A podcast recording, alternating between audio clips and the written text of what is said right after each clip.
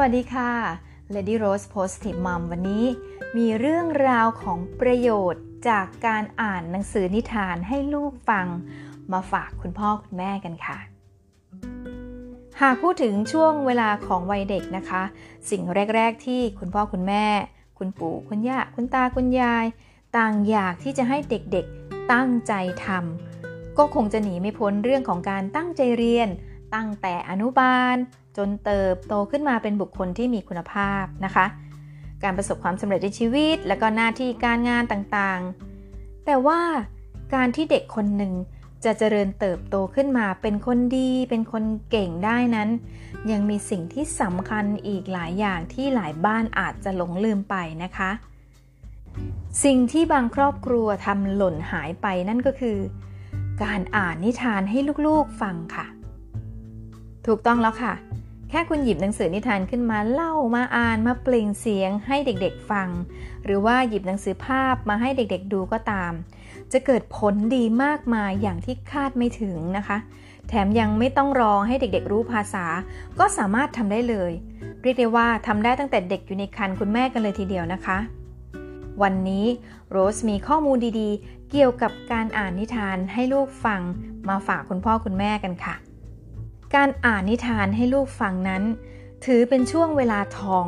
ที่ควรค่าแก่การปลูกฝังในทุกๆ ครอบครัวเลยนะคะ เพราะว่าในช่วงปฐมวัยนั้น เป็นวัยแห่งการเริ่มต้นเรียนรู้สิ่งต่างๆ เป็นช่วงที่มนุษย์เรามีความสามารถในการพัฒนาสมองและทักษะทุกด้านมากกว่า 80%ของชีวิตเลย วันนี้โรสจะมาเชิญชวนคุณพ่อคุณแม่ทำความรู้จักแล้วก็ เข้าใจประโยชน์ของการอ่านนิทานให้เด็กๆฟังนะคะว่าทำไมมันถึงมีประโยชน์อย่างที่เขาว่ากันนะคะ มีข้อมูลจากท่านนายแพทย์ประเสริฐผลิตผลการพิมพ์นะคะ ซึ่งท่านบอกว่าการอ่านนิทานให้ลูกฟังนั้นเป็นกิจกรรมที่ทุกบ้านสามารถทำได้ ขอแค่มีหนังสือนิทาน มีผู้ปกครองคอยเล่าให้ฟัง แม้ว่าจะไม่ได้อ่านให้สนุกหรือว่าตลกมาก ก็เกิดประโยชน์ต่อพัฒนาการของเด็กอย่างมหาศาลเลยค่ะ ความจริงแล้วผู้ปกครองควรจะเลือกอ่านให้เด็กฟังในช่วงเวลาไหนตอนไหนก็ได้ แล้วแต่สะดวก แต่ว่าโดยส่วนตัวของคุณหมอแนะนำเนี่ยจะสนับสนุนให้อ่านนิทานก่อนนอนค่ะ เพราะว่าถือเป็นเวลาคุณภาพที่คุณพ่อคุณแม่ จะใช้เวลานี้ส่งลูกๆเข้านอนนะคะ เป็นการทำกิจกรรมร่วมกันนั่นเอง อาจจะเป็นช่วง2ทุ่มครึ่งถึง3ทุ่มไม่เกินนี้นะคะ ใช้เวลาประมาณ 30 นาทีนะคะ ซึ่งหากเทียบกับกิจกรรมอื่น ๆ แล้วก็ถือว่าใช้เวลาน้อยมาก และถ้าหากคุณพ่อคุณแม่ทำติดต่อกันทุกวันเป็นระยะเวลา 3 ปีนะคะ จะเกิดประโยชน์มากมาย ทั้งนี้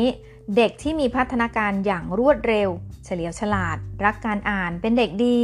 เชื่อฟังคุณพ่อคุณแม่ ที่สำคัญนะคะ เป็นการกระตุ้นพัฒนาการของสมองส่วนหน้า แล้วก็เป็นเหมือนข้อบังคับของบ้านว่า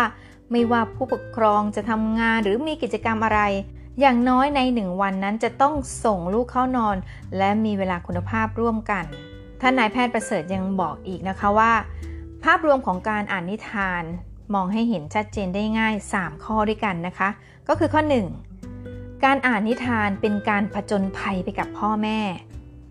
มันจะเป็นช่วงเวลาคุณภาพที่คุณพ่อคุณแม่จะจดจ่ออยู่กับการอ่านแล้วก็ลูกนะคะ สร้างความคิดที่ว่า แม่มีอยู่จริง การอ่านนิทานก่อนนอนในช่วงเวลาเดียวกันในทุกๆวันนั้น จะเป็นจุดเริ่มต้นของการปลูกฝังวินัยการตรงต่อเวลา เช่นเดียวกับการกำหนดเวลาตื่นนอน กินอาหารเช้า กลางวันเย็น เมื่อเด็กๆ มีความตรงต่อเวลาเหล่านี้อย่างแม่นยำก็จะมีแนวโน้มว่าเรื่องอื่นๆ ก็จะทำได้ตรงเวลาเช่นกันด้วยค่ะ ข้อที่ 2 นะคะ การอ่านนิทานนั้นเป็นการผจญภัยไปในสมอง ทุกครั้งที่เด็กได้ฟังนิทานหรือว่าได้อ่านด้วยตัวเอง เซลล์ประสาทจะแตกแขนงออกมาค่ะ เป็นร่างแหของประสาท ดังนั้นใน2ขวบปีแรก สมองของเด็กจึงเปลี่ยนแปลงทุกวัน ที่สำคัญ อย่าเป็นกังวลหากเด็กจะชอบฟังหรือว่าอ่านนิทานเล่มเดิม เพราะว่าถึงแม้ว่าหนังสือนี้จะเป็นเล่มเดิม เรื่องราวเดิม แต่การคิดการตีความ หรือการวาดภาพในสมองของเด็กจะต่างกันไปนะคะ และข้อ 3 นะคะ การอ่านนิทานเป็นการผจญภัยไปในจิตใต้สำนึกค่ะ เพราะว่าหนังสือนิทานมีหลากหลายเรื่องราว มีทั้งด้านดี สมหวัง สนุกสนานตื่นเต้นสดชื่น แจ่มใส และบางเรื่องก็อาจจะแฝงด้านมืดมาเป็นข้อคิดเล็กๆ น้อยๆนะคะ ผู้ปกครองอย่าเพิ่งกลัวที่จะหยิบยื่นเรื่องราวที่หลากหลาย เพราะว่าร้อยละ 99 เลยนะคะ ของนิทานประกอบหนังสือภาพ ศิลปินนั้นสร้างสรรค์ผลงานโดยใช้ศิลปะเป็นสื่อ การที่เด็กได้ฟังหรือว่าอ่านนิทานเหล่านี้ ก็เหมือนกับการระบายความรู้สึกในใจออกมาและหนังสือเหล่านี้ยังให้แง่คิดในเรื่องของการพลัดพราก ผี ปีศาจและความตาย ที่จะเป็นส่วนหนึ่งให้ซึมซับและเรียนรู้วิชาชีวิตไปในตัวด้วยค่ะ ทักษะการพัฒนาสมองส่วนหน้า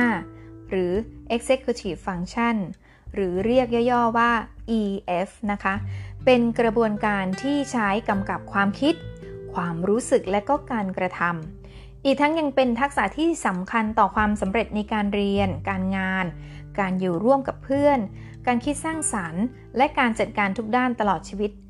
เรียกได้ว่า EF เนี่ยเป็นการพัฒนาทักษะสมองส่วนหน้าที่เป็นส่วนสำคัญนะคะ ในการพัฒนาความฉลาดทางชาวปัญญา หรือว่า IQ ที่ทุกๆ คนรู้จักกันนั่นเอง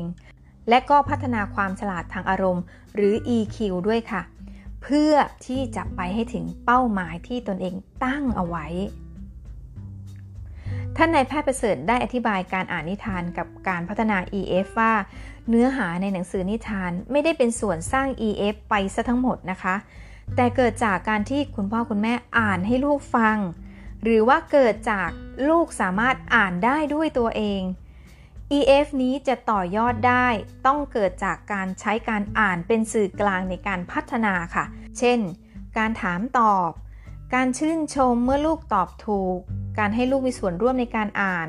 การลำดับเรื่องราว ชวนคิด ชวนตั้งคำถามเหล่านี้เป็นต้นค่ะ นอกจากประโยชน์ที่เล่ามาตั้งแต่ต้นในการอ่านนิทานให้ลูกฟังแล้ว คุณหมอยังบอกอีกว่า การอ่านหนังสือที่เป็นกระดาษ จะทำให้สมองรองรับสัญญาณจากนิ้วมือที่ข้างซ้าย ซึ่งคอยทำหน้าที่จับรวบเล่มหนังสือนะคะ ส่วนนิ้วมือข้างขวา จะคอยทำหน้าที่แตะกระดาษ เพื่อรอเปลี่ยนหน้าถัดไป การอ่านหนังสือที่เป็นบุ๊กปรินต์นะคะ จะทำให้นิ้วมือผู้อ่านเนี่ยได้สัมผัสกระดาษตลอด ซึ่งตรงนี้จะทำให้สมองจับสัญญาณ และจดจ่อได้ว่า เนื้อหาที่อ่านมาแล้ว อยู่ช่วงใด อยู่บทใด อยู่หน้าใดหรือย่อหน้าใดนะคะ หนังสือนิทานเมื่อซื้อมาแล้ว ไม่ว่าจะมีราคาเท่าไหร่ จะเกิดความคุ้มค่าในตัวก็ต่อเมื่อ เด็กได้ฟังหรือว่าได้อ่านในทุกๆวันค่ะ มาถึงตรงนี้แล้วคุณพ่อคุณแม่หลาย ๆ ท่านคงเข้าใจแล้วใช่ไหมคะว่า ประโยชน์มากมายมหาศาลของการอ่านหนังสือนั้นมีอะไรบ้าง เพราะฉะนั้นหนังสือนิทานที่ซื้อมาเยอะแยะมากมาย จะเกิดประโยชน์ก็ต่อเมื่อคุณพ่อคุณแม่หยิบมา แล้วก็มาอ่านให้ลูกฟัง หรือว่าบ้านไหนที่ลูกโตแล้วก็ให้ลูกอ่านให้คุณพ่อคุณแม่ฟังนะคะ จะเป็นการพัฒนาทักษะการอ่านของเขาด้วยนะคะ เผื่อมีข้อผิดพลาดที่เขาอ่าน คุณพ่อคุณแม่ก็สามารถที่จะแนะนำเขาได้ว่าคำนี้ออกเสียงถูกต้องไหมอย่างนี้นะคะ เป็นการใช้เวลาคุณภาพร่วมกันกับลูกก่อนนอน ซึ่งเป็นช่วงเวลาที่สำคัญมาก ที่จะหล่อหลอมให้เขาเติบโตเป็นคนที่ เฉลียวฉลาด อารมณ์ดีเป็นเด็กดีและเก่งในอนาคตต่อไปนะคะสำหรับเคล็ดลับดีๆ ในการเลี้ยงลูกที่ Lady Rose Positive Mom มีมาฝากคุณพ่อคุณแม่สม่ำเสมอ อย่าลืมติดตามช anel นี้ของ Rose นะคะ ขอบพระคุณสำหรับการติดตามค่ะ เจอกันคลิปหน้าค่ะ สวัสดีค่ะ